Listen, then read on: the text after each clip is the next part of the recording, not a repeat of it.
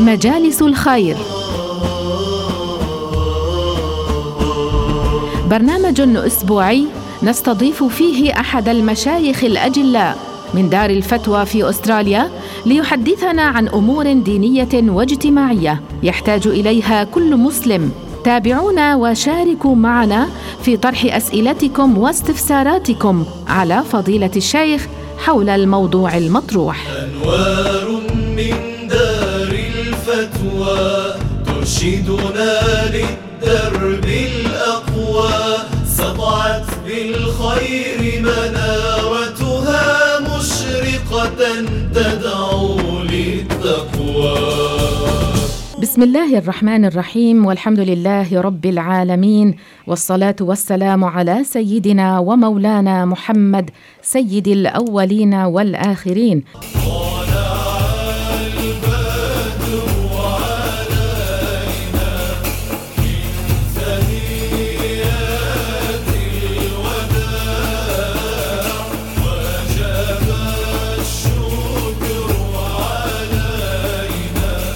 إن هجرة سيدنا محمد صلى الله عليه وسلم من مكة إلى المدينة حدث بارز ونقطة تحول مهمة وكبيرة في تاريخنا الإسلامي وقبس وضاء ينير للمسلمين طريقا مليئا بالحكم والعبر والدروس على مر العصور.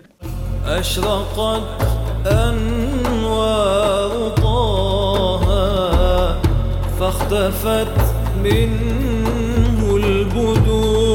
أحببنا أن نستضيف بالاستديو فضيلة الشيخ الدكتور سليم علوان الحسيني أمين عام دار الفتوى في أستراليا ليسلط الضوء على الكثير من المعاني والعبر السامية التي تحملها هذه المناسبة العظيمة. السلام عليكم فضيلة الشيخ وأهلا وسهلا بك. وعليكم السلام ورحمة الله. لتبدأ فضيلة الشيخ بالحديث عن هذه العبر. بسم الله الرحمن الرحيم. الحمد لله ثم الحمد لله الحمد لله الذي تتم بنعمته الصالحات وصلى الله وسلم وبارك على سيدنا ومولانا رسول الله وعلى جميع إخوانه النبيين والمرسلين وعلى آله وصحبه وأزواجه وذريته ومن تبعهم بإحسان إلى يوم الدين. أما بعد أحبابنا الكرام أبتدئ الكلام إن شاء الله تعالى بالتهنئة بحلول العام الهجري الجديد. هذا مضى عام آخر من حياتنا. فليحاسب كل منا نفسه ماذا قدم وليعزم أنه ما أحياه الله تعالى سيفعل الطاعات. ونسأل الله تعالى أن ييسر لنا ولكم سبل الخير وأن يجعل هذا العام فيه خير وأمن وأمان علينا جميعا. فقد جاء في الأثر كان أصحاب رسول الله صلى الله عليه وسلم يتعلمون الدعاء كما يتعلمون القرآن إذا دخل الشهر أو السنة.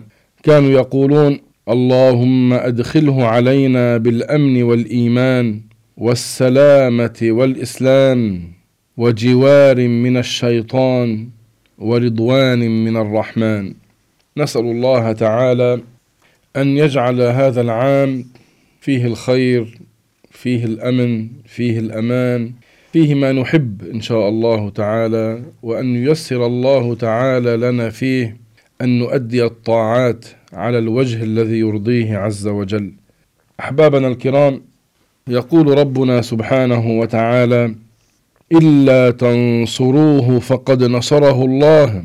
إذ أخرجه الذين كفروا ثاني اثنين إذ هما في الغار إذ يقول لصاحبه لا تحزن إن الله معنا.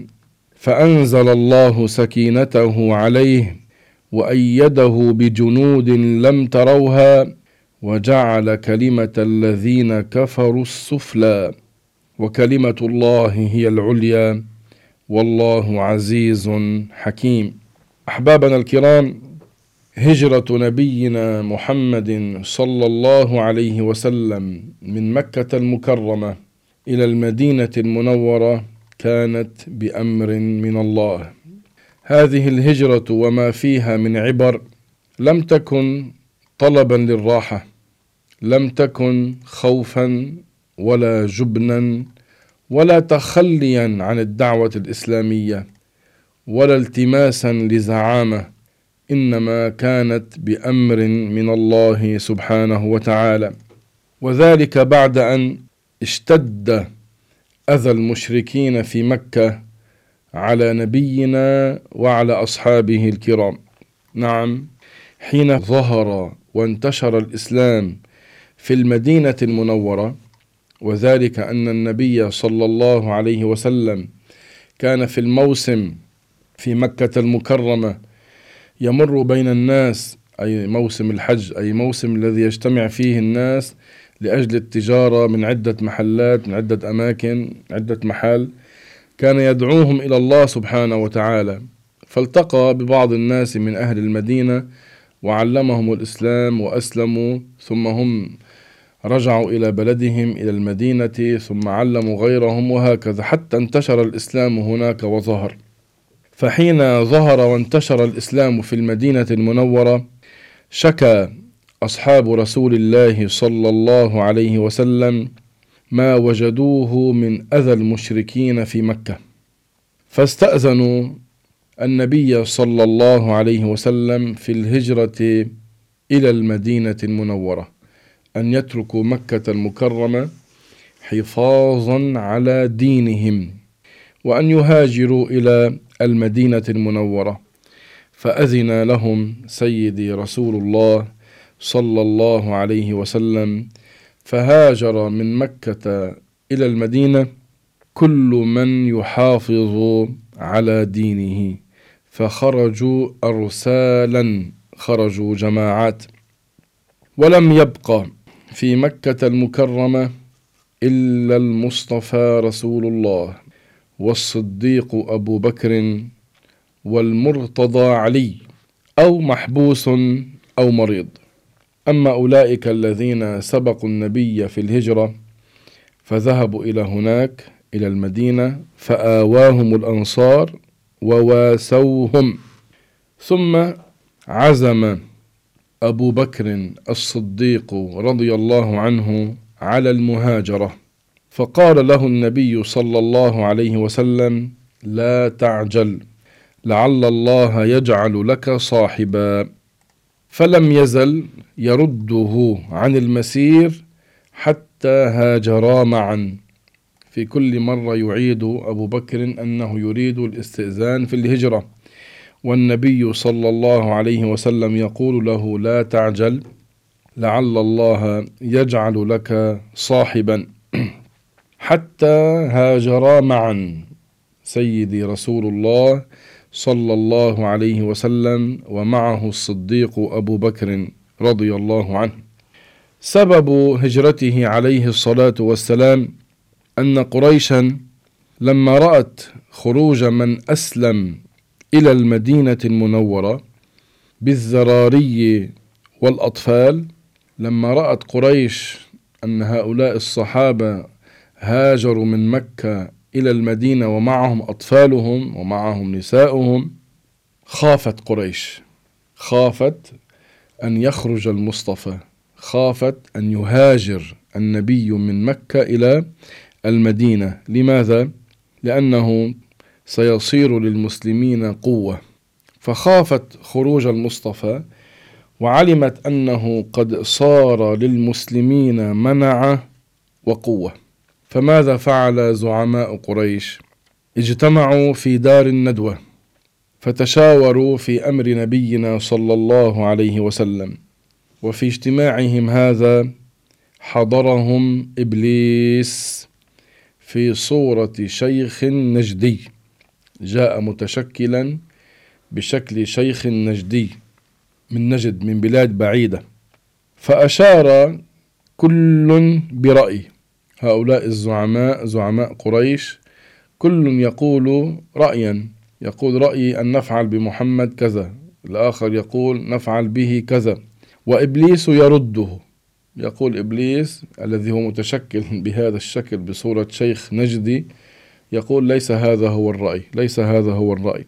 إلى أن قال أبو جهل نأخذ من كل قبيلة من قريش غلاما بسيف فيضربونه ضربة رجل واحد فيتفرق دمه في القبائل. فلا يمكن بنو عبد مناف حرب الجميع فعندئذ يقبلون بالدية معناه أبو جهل يقول أنا أرى أن نأتي من كل قبائل قريش ومن كل قبيلة منهم نأتي بشاب جلد. شاب قوي ويحمل السيف.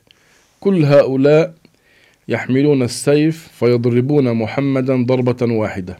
عندئذ يتفرق دمه بين كل هذه القبائل. فبنو عبد مناف أقرباء النبي صلى الله عليه وسلم لا يتمكنون من قتل الجميع. عندئذ يسكتون ويقبلون بالدية. فهذا إبليس الملعون المتشكل بشكل هذا الشيخ النجدي قال هذا هو الرأي. أعجب بهذا فتفرقوا على هذا الرأي واجتمعوا عليه وأرادوا أن يفعلوا هذا. فجبريل الأمين عليه سلام الله أخبر نبينا صلى الله عليه وسلم بذلك أنهم اتفقوا على كذا وكذا فلم ينم سيدي رسول الله صلى الله عليه وسلم في مضجعه تلك الليلة حيث كان ينام عادة ما نام هناك. فاجتمع هؤلاء المشركون بباب النبي صلى الله عليه وسلم يرصدونه لينام فيثبون عليه. اجتمعوا هناك وانتظروا وقتا ينام فيه عادة ثم هم يدخلون عليه ويثبون عليه ويضربونه بالسيف. فقال سيدي رسول الله صلى الله عليه وسلم لعلي رضي الله عنه وكرم الله وجهه نم على فراشي وتسج ببردي فلن يخلص إليك شيء تكرهه. وعلي فعل ما قد أمره به سيدي رسول الله. فأخذ النبي صلى الله عليه وسلم حفنة تراب. وخرج عليهم خرج على هؤلاء المشركين الذين هم يجتمعون على بابه فلم يروه فوضع التراب على رؤوسهم وهو يتلو سورة ياسين إلى قوله تعالى فأغشيناهم فهم لا يبصرون ثم انصرف سيدي رسول الله صلى الله عليه وسلم. فأتاهم آت لهؤلاء المشركين المجتمعين فقال لهم خرج محمد وما منكم إلا من وضع على رأسه ترابا. أني ما كان شعروا بهذا. فوضع كل منهم يده على رأسه فوجد التراب. سبحان الله. ثم جعلوا يتطلعون. ينظرون إلى البيت من الداخل فيرون عليا على الفراش متسجيا ببرد رسول الله صلى الله عليه وسلم.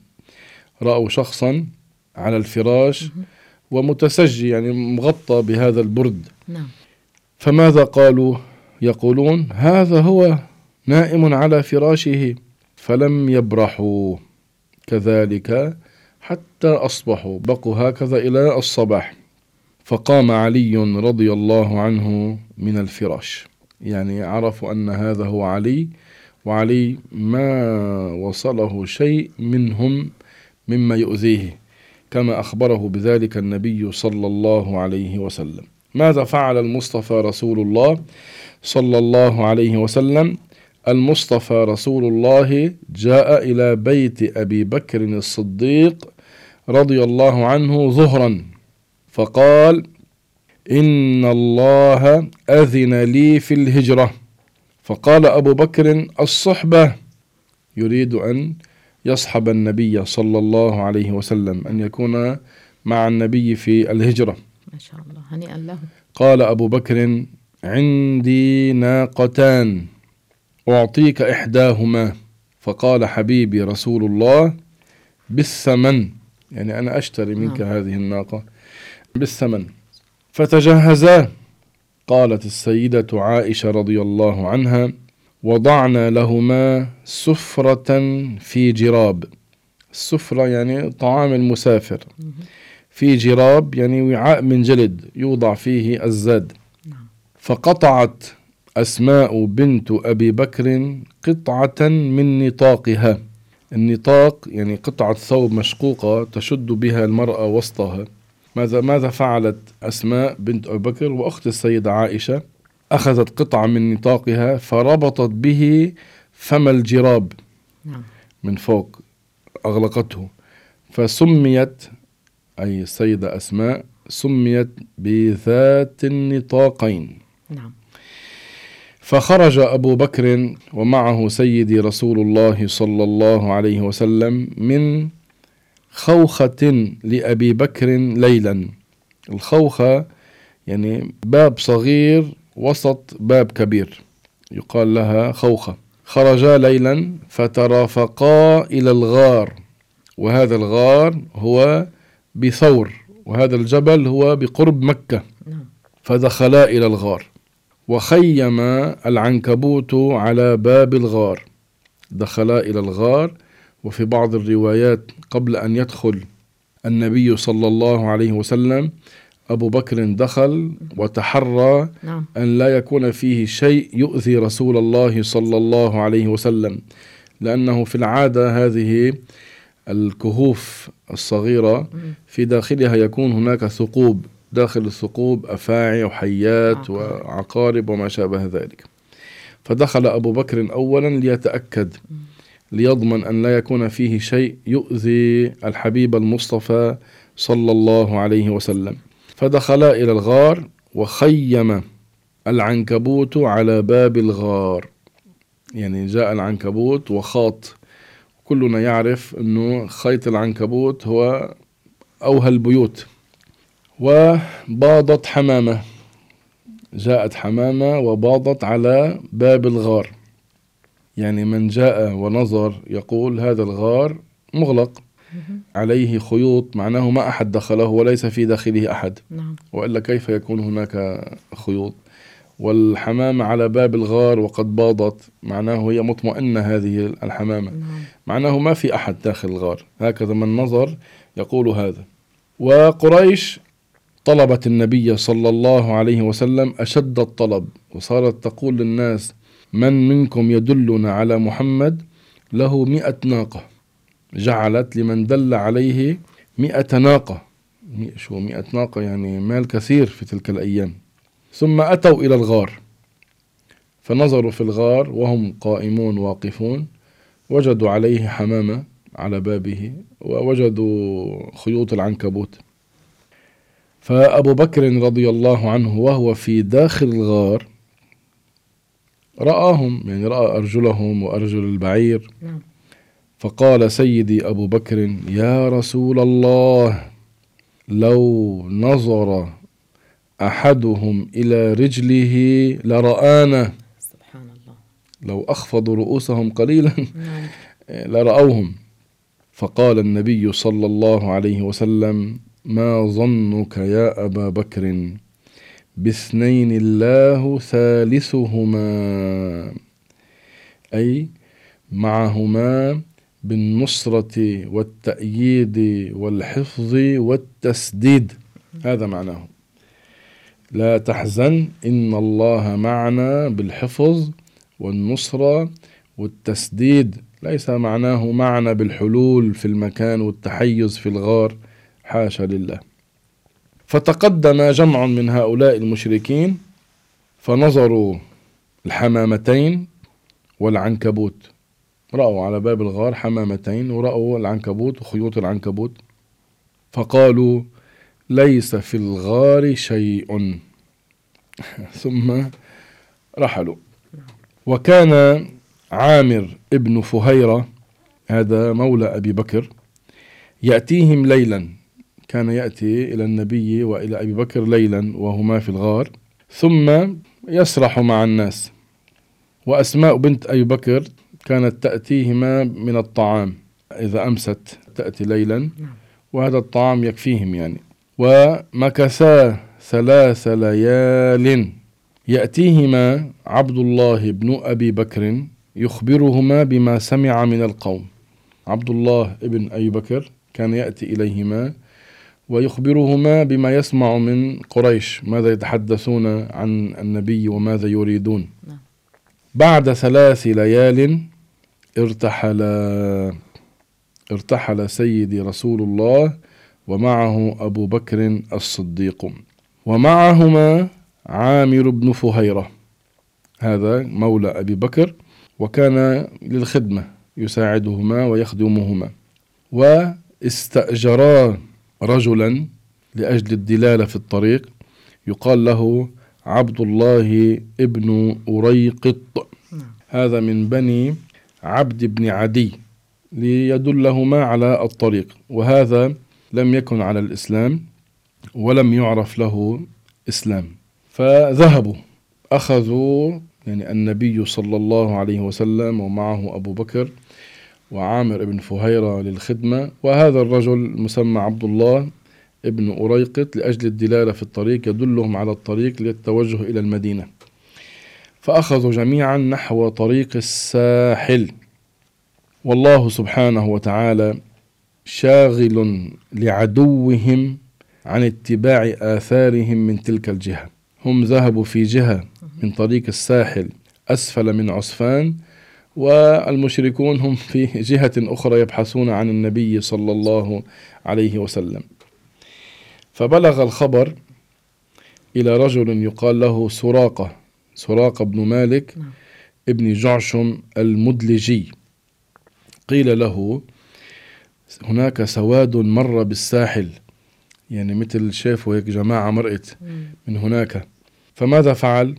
ركب فرسه ومنتهزا للفرصة يعني خفية من قومه ما ما أخبرهم بهذا لأنه هو في الأصل يريد أن يأخذ الهدية له والجائزة التي قيلت من دلنا على النبي يأخذ مئة ناقة نعم. فهو يريد ذلك فركب فرسه منتهزا للفرصة خفية من قومه يريد برسول الله صلى الله عليه وسلم فتكا أي قتلا ليحصل على ما جعلت قريش لمن رده أو قتله وهي مئة ناقة.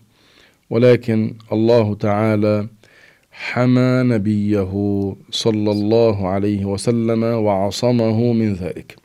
فهذا الرجل حث في الطلب وأسرع حتى أدركهما. هو على فرسه حتى وصل إلى مكان قريب والنبي صلى الله عليه وسلم في الأمام يمشي ومعه أبو بكر. فماذا فعل وماذا حصل؟ الذي حصل أنه سقط عن فرسه صرع عن فرسه هذا سراقة. نعم. وهو راكب على الفرس صرع عن الفرس. فماذا فعل؟ أخرج الأزلام فاستقسم بها وهذه عادة كان يفعلها المشركون كان يكون معهم الأزلام مثل قرعة. مثلا يريد أن يتزوج أن يعمل تجارة أن يسافر. في هذه الأزلام مثل الأوراق للقرعة فيها وحدة مثلا افعل الأخرى لا تفعل الثالثة بيضاء. إذا أراد الزواج يعمل قرعة. إذا طلع له أفعل معناه بنظره زواجه ناجح سيتزوج. إذا قال طلع لهم مثلا لا لا أفعل لا تفعل معناه لا يتزوج. إذا طلعت له ورقة بيضاء معناه سيعيد خلط القرعة. نعم. هذا فعل ال- هذه هذه الطريقة فخرج ما يكره طلع له ورقة لا أضرهم. ومع ذلك ركب وحث في الطلب. وكان سيدي رسول الله صلى الله عليه وسلم يمشي ومعه أبو بكر فصار أبو بكر رضي الله عنه يكثر التلفت. ليش؟ لأجل أن يحمي النبي صلى الله عليه وسلم حتى لا يأتي من جهة أخرى من يريد أن يؤذي النبي صلى الله عليه وسلم. فصار أبو بكر يكثر التلفت والمصطفى رسول الله يقرأ ولا يلتفت. فلما قرب سراق منهما قال سيدي رسول الله اللهم اكفناه كيف شئت وبما شئت. دع عليه. فساخت يدا فرسه إلى بطنها في أرض صلبة وخر عنها. الذي حصل أرض يعني صلبة ليست رخوة. ومع ذلك يدا الفرس ساخت في الأرض إلى بطنها. فوقع هذا من على الفرس. يعني شيء عجيب كيف حصل هذا. هو راكب الفرس وحصل هذا فجأة. فماذا قال سراقة؟ نادى النبي صلى الله عليه وسلم بالأمان. أنه أنا أطلب منك الأمان يعني لا تتعرض لي. وإن كنت أنا جئت بالأصل لأتعرض لك أنت لا تتعرض لي. أعطيني الأمان وأنا لا أخبر القوم. نعم. وأنا لا أخبر القوم. فدعا له النبي صلى الله عليه وسلم فانطلق فرسه عاد كما كان فرسه فوقف المصطفى صلى الله عليه وسلم حتى جاءه سراقة فأخبره ما يريد به القوم وأنهم قد جعلوا فيه هذه الجائزة المسماة الهدية الجائزة مئة ناقة نعم. فالنبي صلى الله عليه وسلم أخبره أن يخفي علينا قال أخفي علينا فرجع فوجدهم يلتمسونه فلم يخبر القوم لما عاد هذا سراقة ما أخبر القوم بأنه رأى النبي ورأى صاحبه. فقال لهم لقريش ارجعوا فقد استبرأت لكم ما ها هنا. يعني لا تسلكوا هذا الطريق اسلكوا طريقا آخر. نعم. هذا هو مراده. هو ماذا قال سراقة؟ أنا خرجت وكنت أحب الناس في أن أحصل أبا بكر وأحصل النبي. نعم. كان يريد الفتك بهم. قال ولكن رجعت وأنا أحب أن لا يعلم بهما أحد. في ذلك. ومن جملة ما يروى في ذلك ماذا حصل المصطفى صلى الله عليه وسلم كتب له كتابا بالأمان. أمر أبا بكر أن يكتب هذه الرسالة في الأمان. كان كتبها على أدم على جلد جلد مدبوغ. ثم هذا سراقة يوم فتح مكة يعني بعد ذلك بسنوات أسلم عام الفتح. وجاء إلى النبي صلى الله عليه وسلم ومعه هذه الرسالة فالرسول رحب به وأمنه وكذلك قال له كيف بك إذا لبست سواري كسرى؟ وتحقق ما قاله النبي صلى الله عليه وسلم فقد حصل سراق على سواري كسرى في أيام سيدنا الخليفة عمر بن الخطاب رضي الله عنه. كذلك لما النبي صلى الله عليه وسلم خرج من مكة وقبل أن يتابع المسير هو وأبو بكر وقف سيدي رسول الله صلى الله عليه وسلم على الحزورة ونظر إلى البيت الحرام وقال مخاطبا مكة المكرمة والله إنك لأحب أرض الله إلي وإنك لأحب أرض الله إلى الله ولولا أن أهلك أخرجوني منك ما خرجت. معناه خرج منها وهاجر بسبب ما حصل من كثرة الأذى. فكان الأمر من الله سبحانه وتعالى لنبيه أن يهاجر من مكة إلى المدينة. فكانت الهجرة في ذلك الوقت فرضا للحفاظ على الدين. فإذا خلال الطريق بعدما ذهب إلى الغار ومكث فيه ثلاث ليال ثم بعد ذلك ارتحل ومعه أبو بكر رضي الله عنه مروا على خيمة أم معبد في خلال الطريق سيدي رسول الله ومعه أبو بكر ومعه هذا عامر بن فهيرة يخدمهما. وكما بينا كان معهم رجل يقال له عبد الله ابن أريقط كان يدلهما في مسيرهما. خلال الطريق مروا على خيمة أم معبد. أم معبد هذه اسمها عاتكة بنت خالد الخزاعية. ذلك الموضع يعرف بخيمة أم معبد. كانت على جنب الطريق.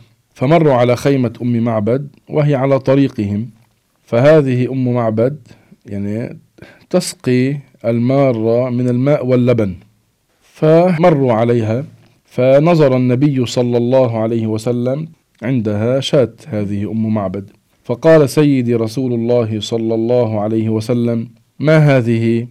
قالت شاة أضر الجهد بها وما بها قوة ما بها قوة تشتد بها حتى تلحق الغنم. هذه شاة هزيلة متعبة ليست قوية. النبي صلى الله عليه وسلم قال هل بها من لبن؟ قالت هي أجهد من ذلك هي أتعب من ذلك ما فيها لبن هذه شاة هزيلة. فماذا فعل النبي الأكرم رسول رب العالمين المؤيد من الله سبحانه وتعالى؟ مسح النبي صلى الله عليه وسلم ظهرها وضرعها.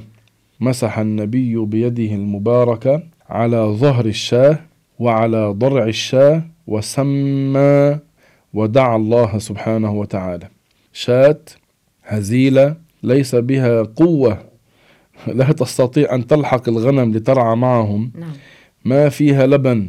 النبي الأكرم المؤيد بالمعجزات مسح على ظهرها على ظهر الشاة وعلى ضرعها وسمى الله تعالى ودعا. فما الذي حصل؟ فحلب النبي صلى الله عليه وسلم منها حليبا نزل منها لبن. ما كان بها لبن ما كان بها حليب فنزل منها اللبن وما قد يكفيهم جميعا. ما قد يكفي النبي ومعه أبو بكر ومعه عامر بن فهيرة. ثم حلب النبي صلى الله عليه وسلم بعد ذلك إناء آخر. يعني حلب إناءين. نعم. الأول إناء له ولأبو بكر ومن معهم ثم حلب منها كذلك إناء آخر وتركه لأم معبد ومن عندها. سبحان الله العظيم. ترك لها إناء مملوءا من الحليب. هذه الشاة التي هي هزيلة ضعيفة ما بها لبن ما بها حليب ما عندها قوة. تمشي لتلحق بقية الغنم لترعى معهم بفضل من الله تعالى وإكرام من الله تعالى لنبيه محمد أكرمه الله تعالى بهذا الأمر العجيب. ومن العجائب ما أخبر به بعض أهل التاريخ عن هذه الشاة بالتحديد.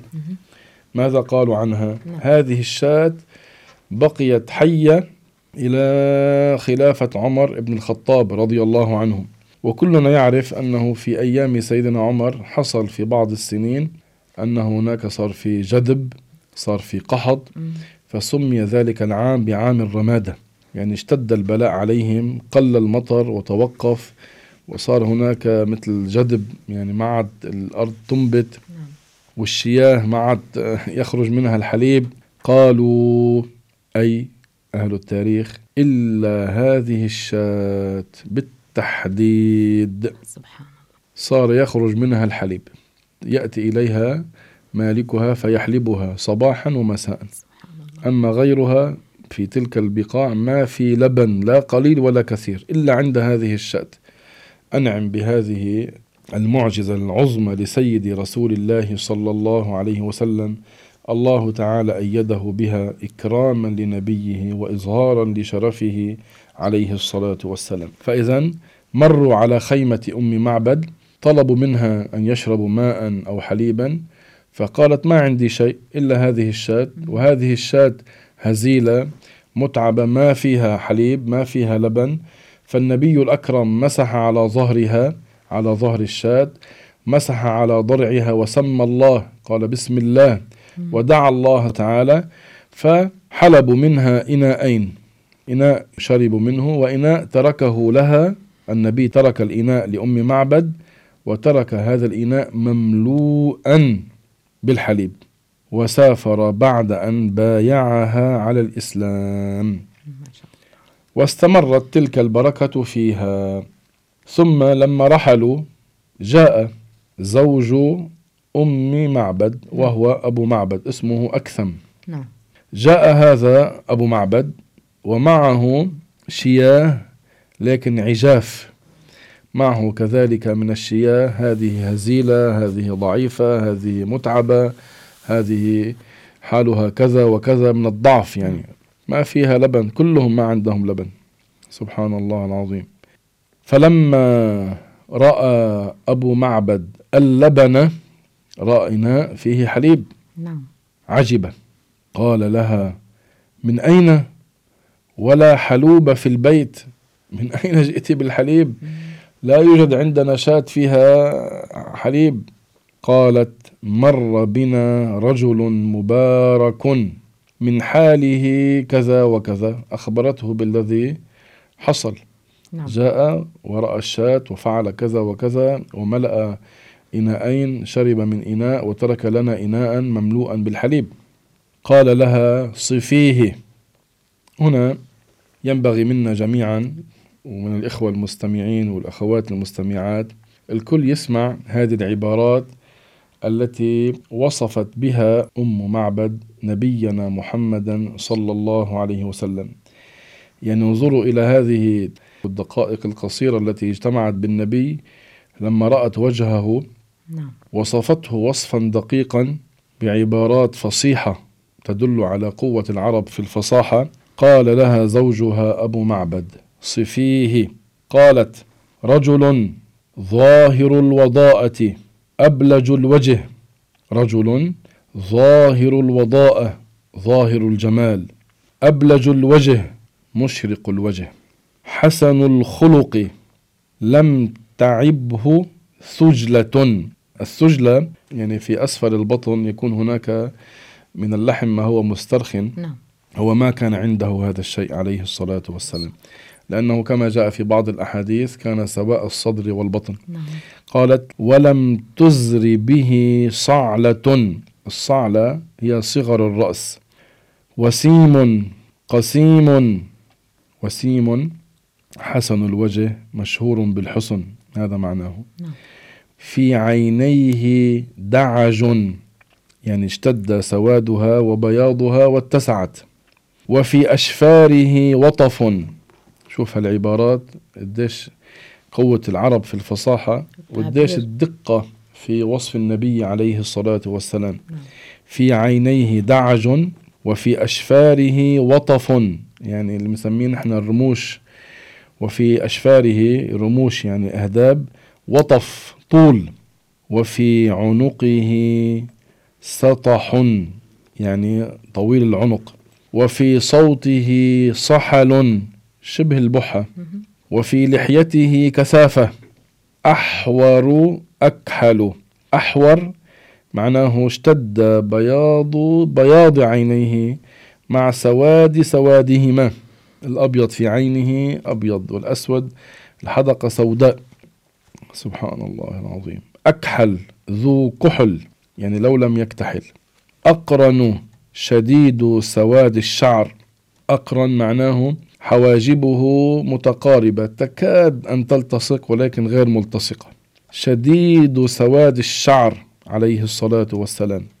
إن صمت فعليه الوقار إن صمت فعليه الرزانة والحلم.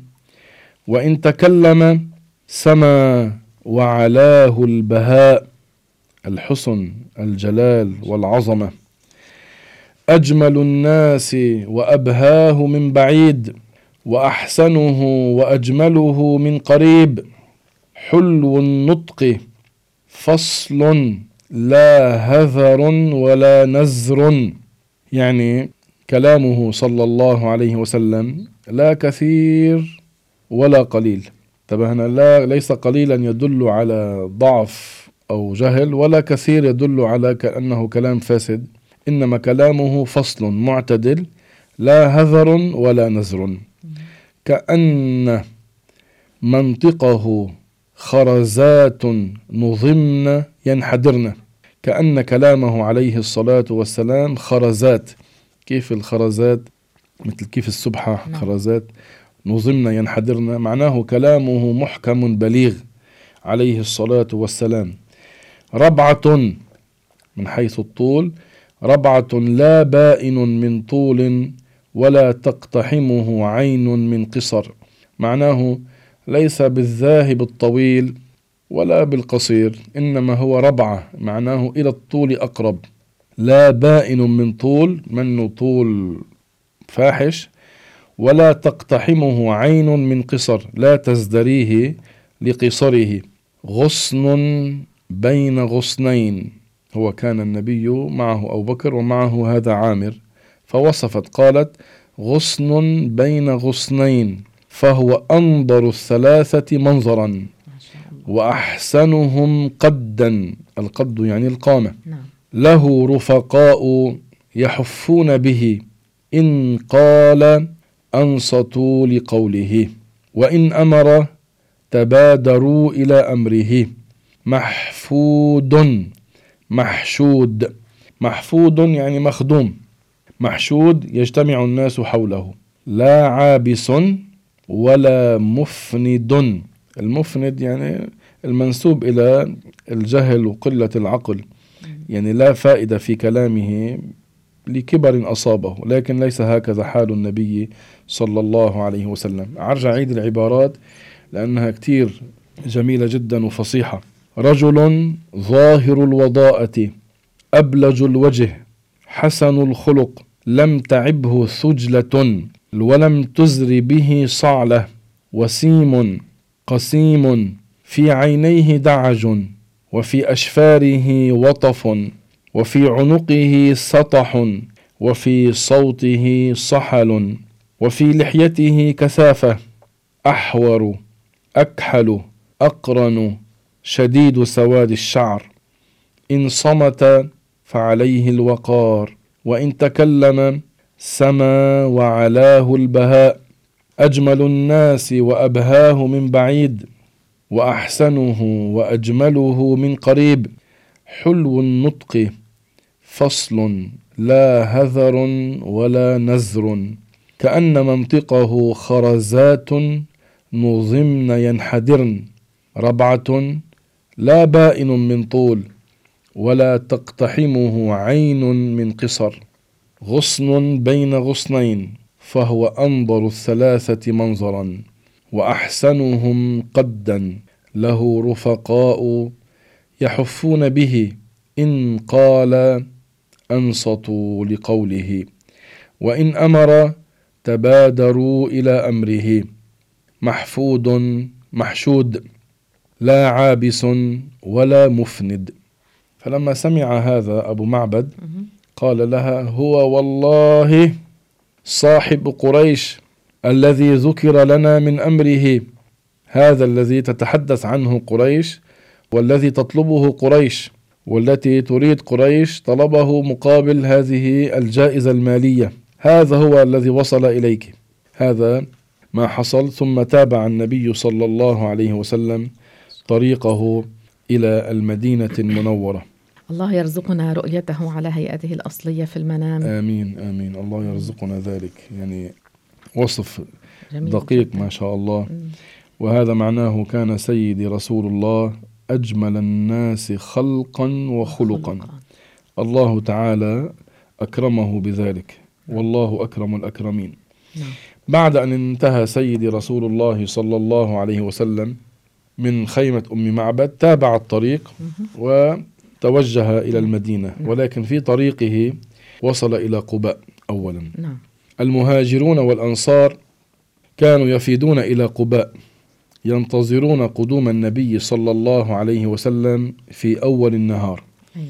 يأتون باكرا ثم لما تشتد حرارة الشمس يرجعون. وصل إليهم الخبر أن النبي هاجر من مكة قاصدا المدينة المنورة. فهم هناك كانوا ينتظرونه في قباء. كل يوم يخرجون. فلما تشتد حرارة الشمس يرجعون. فلما كان يوم قدومه صلى الله عليه وسلم غدوا كعادتهم. نعم. راحوا بعد الصبح كعادتهم وقفوا هناك فانتظروا.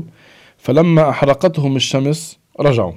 فإذا بيهودي يصيح على أطم على بناء مرتفع. نعم. يا بني قيلة هذا صاحبكم. فكلهم خرجوا وتلقوا النبي صلى الله عليه وسلم حتى وصل سيدي رسول الله صلى الله عليه وسلم إلى موضع قباء. نزلها بالسعد والهناء في يوم الاثنين لثنتي عشرة ليلة خلت من شهر مولده وهو ربيع الأول. كان ذلك في سنة 733 وبيعدوا كان يقولوا هذا الشهر كان شهر أيلول. فنعم تلك الهجرة كانت.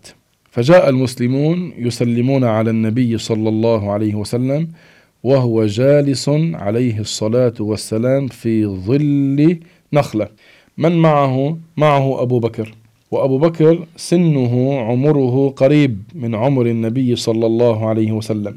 وأكثر هؤلاء المسلمين ما سبق لهم أن رأوا النبي صلى الله عليه وسلم. فكان يريد أن يعرف كل واحد منهم أيهم هو النبي صلى الله عليه وسلم. حتى زال الظل عن رسول الله صلى الله عليه وسلم يعني أصابه من حر الشمس فقام أبو بكر رضي الله عنه يظله بردائه نعم.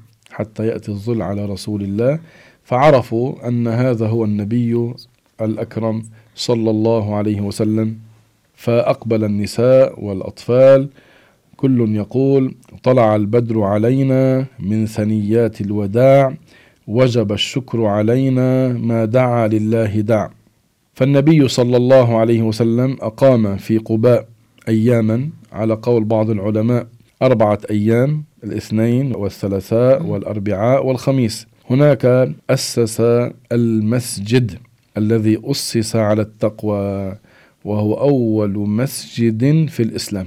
نعم. هذا كان في قباء. ثم طلع النبي صلى الله عليه وسلم من بين أظهرهم وخرج ترك قباء يوم الجمعة. ركب راحلته ومشوا حولها. نعم. وفي الطريق أدركتهم الجمعة في بني سالم بن عوف فصلى النبي صلى الله عليه وسلم الجمعة هناك في المسجد. ثم بعد ذلك النبي صلى الله عليه وسلم تابع الطريق ووصل إلى المدينة المنورة إلى يثرب. كان اسمها يثرب فلما نزل بها النبي طابت. بقدوم النبي صلى الله عليه وسلم فسميت طيبة. فإذا هناك في قباء أسس رسول الله صلى الله عليه وسلم مسجده كما بينا وسيدنا علي رضي الله عنه كنا قد قلنا بأن النبي عليه الصلاة والسلام استبقاه في مكة ليرد الأمانات إلى أهلها. نعم. ثم لحق النبي صلى الله عليه وسلم كان تأخر ثلاث ليال لرد الودائع التي كانت عند المصطفى عليه الصلاة والسلام لأهلها وهذا أمر مهم يعني ينبغي أن نذكره بوضوح أكثر. نعم. هذه الأمانات يعني هم أصحابها مشركون. هؤلاء المشركون في مكة وضعوا هذه الأمانات عند رسول الله صلى الله عليه وسلم نعم. لأنه كان معروفا لديهم بأنه الأمين الصادق. مع ذلك هم كانوا سبحان الله يؤذونه ويشتمونه ويشتمون أصحابه ومع ذلك كانوا يعرفون عنه أنه صادق وأنه أمين وضعوا عنده الأمانات يعني من الأموال التي عندهم نعم. فاحتفظ بها النبي صلى الله عليه وسلم. إلى أن حان وقت الهجرة ماذا فعل؟ استبقى عليا رضي الله عنه في مكة ليرجع هذه الأمانات إلى أهلها مع أن هؤلاء ليسوا على الإسلام. ومع ذلك طلب من سيدنا علي أن يرجع هذه الأمانات إلى أهلها. نعم. يعني مطلوب الإنسان منا هون ينتبه أكثر ما الذي حصل. هؤلاء مشركون آذوا رسول الله آذوا أصحاب رسول الله بسببهم تمت الهجرة وترك المسلمون وطنهم حيث ولدوا حيث عاشوا. ومع ذلك الرسول ما قال؟ هذه أموالهم بين أيدينا. فلنأخذ أموالهم ولنستعمل أموالهم في نصرة دعوتنا أبدا. إنما استبقى عليا هناك ليرد هذه الأمانات إلى أهلها. هذه يعني حكم شرعي المطلوب منا كلنا جميعا أن نعرف هذه الأحكام الشرعية.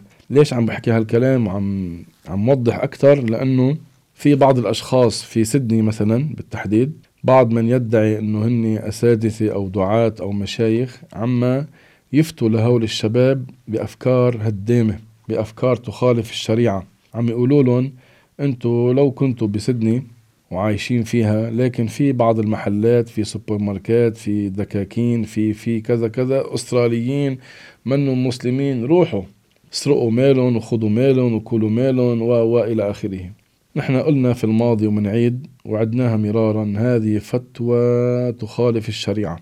والحكم أنه هذا الفعل يعني يسرقوا أموالهم ياخذوا أموالهم بغير رضاهم هذا حرام في دين الله تبارك وتعالى. واسمعوا ماذا فعل النبي وكيف رجع الأمانات إلى أهلها. وأهل الأمانات أصحاب الأمانات ما كانوا على الإسلام. نعم. فإذا ما كل شخص تصدر باسم التدريس الديني يؤخذ منه العلم. في ناس مرادهم التشويش مرادهم تفريق صف المسلمين وتمزيق صف المسلمين وبث الأفكار السامة لهدم الدين من الداخل. نعوذ بالله العظيم. سبحان الله. نعوذ بالله العظيم. على كل بعد أن وصل إلى قباء قلنا خرج منها بعد أن مكث على قول بعض العلماء أربعة أيام ثم يوم الجمعة خرج منها. وتابع طريقه في خلال الطريق دخلت عليه صلاة الجمعة وصلى بهم الجمعة صلى الله عليه وسلم. يقول يعني بعض العلماء كان عدد الذين صلوا مع النبي الجمعة هذه كانوا مئة. نعم. كانوا مئة وسمي هذا المسجد بمسجد الجمعة. ثم تابع النبي صلى الله عليه وسلم قاصدا المدينة المنورة راكبا على الناقة. فهو كلما اقترب تقدم إليه عدد من المسلمين كل يريد من النبي أن ينزل عنده. أكيد. كل واحد منهم بيقول فلينزل عندي النبي أنا أكرمه أنا أخدمه أنا كذا أنا كذا. فيأخذ كل منهم بخطام الناقة مم. الحبل الذي على الناقة ويريد أن يشد الناقة تجاه بيته. نعم. فالنبي صلى الله عليه وسلم يقول خلوا سبيلها فإنها مأمورة. اتركوها أين ستقف؟ معناه بإلهام من الله سبحانه وتعالى. هذا معناه. نعم. كلما تقدم عليه الصلاة والسلام والناس حوله مبتهجون فرحون مسرورون أن النبي وصل إليهم وكل منهم يريد أن ينزل عنده النبي وأن يكرم النبي وأن يخدم النبي وأن يتبرك بالنبي عليه الصلاة والسلام. وهو يقول لهم خلوا سبيلها فإنها مأمورة. حتى بركت ناقته المأمورة أي التي أمرها الله تعالى أن تبرك بموضع مسجد النبي صلى الله عليه وسلم. هذه الناقة وقفت في مكان في موضع من الأرض وبركت عليه. هذا المكان هذا الموضع فيما بعد جعله النبي صلى الله عليه وسلم مسجدا فعرف بالمسجد النبوي فلما بركت وكان النبي صلى الله عليه وسلم ما زال عليها بعد ما نزل نعم ثم بعد أن بركت وقفت وسارت هذه الناقة أيوة. رجعت مشيت نعم. لكن ليس إلى مسافة بعيدة بعد أن مشت والنبي صلى الله عليه وسلم واضع لها زمامها تركها ما مسك الحبل. لا يثنيها به ثم هذه الناقة التفتت خلفها فرجعت إلى مبركها الأول فبركت به ثم تحلحلت يعني لصقت بموضعها ووضعت جيرانها وضعت عنقها فنزل عنها النبي صلى الله عليه وسلم وذلك في وقت الظهيرة فجاء أبو أيوب خالد بن زيد أبو أيوب الأنصاري هو من بني النجار. وهؤلاء من بني النجار أخوال. أخوال النبي صلى الله عليه وسلم. هو الذي احتمل رحل النبي وأدخل ناقة النبي إلى داره ونزل النبي صلى الله عليه وسلم عنده لكونه من الأخوال يعني نعم. من بني النجار من أخوال النبي صلى الله عليه وسلم. وهكذا هناك مكث النبي صلى الله عليه وسلم فأخبروه عن هذه الأرض التي بركت عليها الناقة وطلب أن يشتريها عليه الصلاة والسلام فاشترى هذه الأرض وأبو بكر الصديق رضي الله عنه دفع المال لمن كان على الأرض وثم أمر النبي صلى الله عليه وسلم أصحابه بأن يزيلوا منها النخل وكان في الحقيقة هناك في قبور قبور جاهلية. فنبشت وغيبت العظام وسويت الحفر وأسس مسجد النبي صلى الله عليه وسلم. وصار الصحابة يتعاونون فيما بينهم على بناء هذا المسجد النبوي الشريف.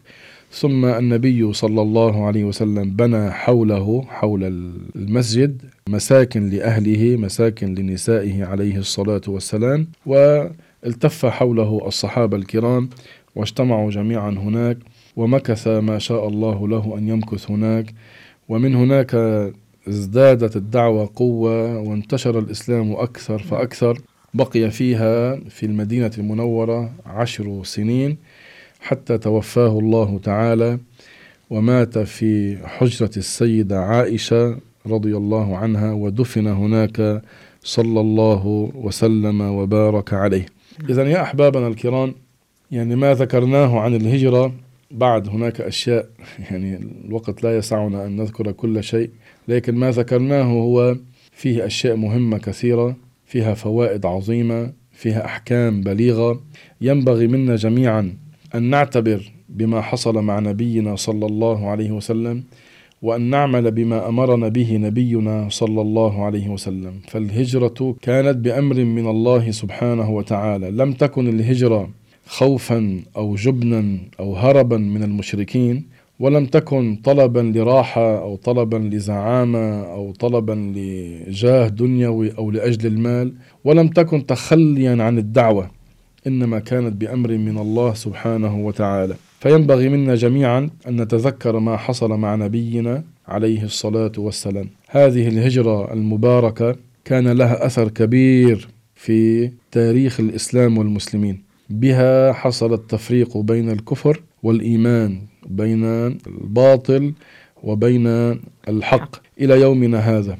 من هناك من المدينة انطلقت قوافل الدعوة وفتحت الفتوحات وانتشر الإسلام حتى وصل الإسلام إلى الصين وإلى طنجة. فجزى الله سبحانه وتعالى عنا نبينا خير الجزاء. آمين. وجزى الله تعالى أصحاب نبينا وأهل بيته خير الجزاء أحبابنا الكرام فلنهجر جميعا المعاصي والآثام ولنمتثل أمر نبينا بأداء الواجبات وأن نلتزم الطاعات على الوجه الذي يرضي الله سبحانه وتعالى آمين. أسأل الله سبحانه وتعالى لي ولكم التوفيق والسداد والإخلاص آمين. حضرني كذلك من جملة ما أقول أنه وإن كانت الهجرة في شهر ربيع الأول لكن في أيام سيدنا عمر بن الخطاب رضي الله عنه كانت تأتيه المراسيل المكاتيب. نعم. فيها مكتوب مثلا من والي في بعض البلاد إلى أمير المؤمنين عمر بن الخطاب ويكتب مثلا في شعبان. نعم. في رمضان. فكانوا لا يعرفون مراده شعبان هذا العام أم شعبان العام الذي مضى. فاجتمعوا فيما بينهم وكان بينهم سيدنا علي رضي الله عنه. كل أشار برأي يريدون أن يعملوا التأريخ الهجري. نعم. متى يبدأون به؟ فاتفقت الكلمة بعد أن أقر ذلك سيدنا عمر رضي الله عنه أن يكون مبدأ الأمر باعتبار هجرة النبي. هل نبدأ بذكر السنين القمرية لهذه الأمة المحمدية من ولادة النبي من بعثة النبي أو من هجرة النبي أو من وفاة النبي؟ وقع الاختيار على أن يكون من هجرة النبي لأنها الهجرة التي فرقت بين الحق والباطل. نعم. واتفقوا على أن يكون الشهر الذي يبتدئون به السنة الهجرية هو شهر المحرم الذي يكون هو بعد منصرف الناس من حجهم. فلا زال الأمر إلى الآن. الأول من المحرم هو بداية العام الهجري الجديد.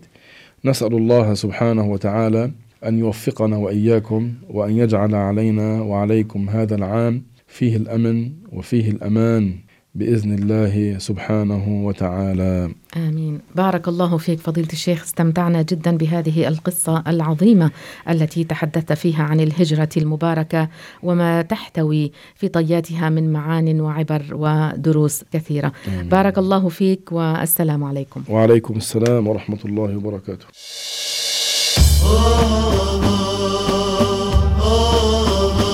مجالس الخير. برنامج أسبوعي نستضيف فيه أحد المشايخ الأجلاء من دار الفتوى في أستراليا ليحدثنا عن أمور دينية واجتماعية يحتاج إليها كل مسلم. تابعونا وشاركوا معنا في طرح أسئلتكم واستفساراتكم على فضيلة الشيخ حول الموضوع المطروح. أنوار من دار الفتوى ترشدنا للدرب الأقوى. سطعت بالخير منارتها مشرقة تدعو للتقوى.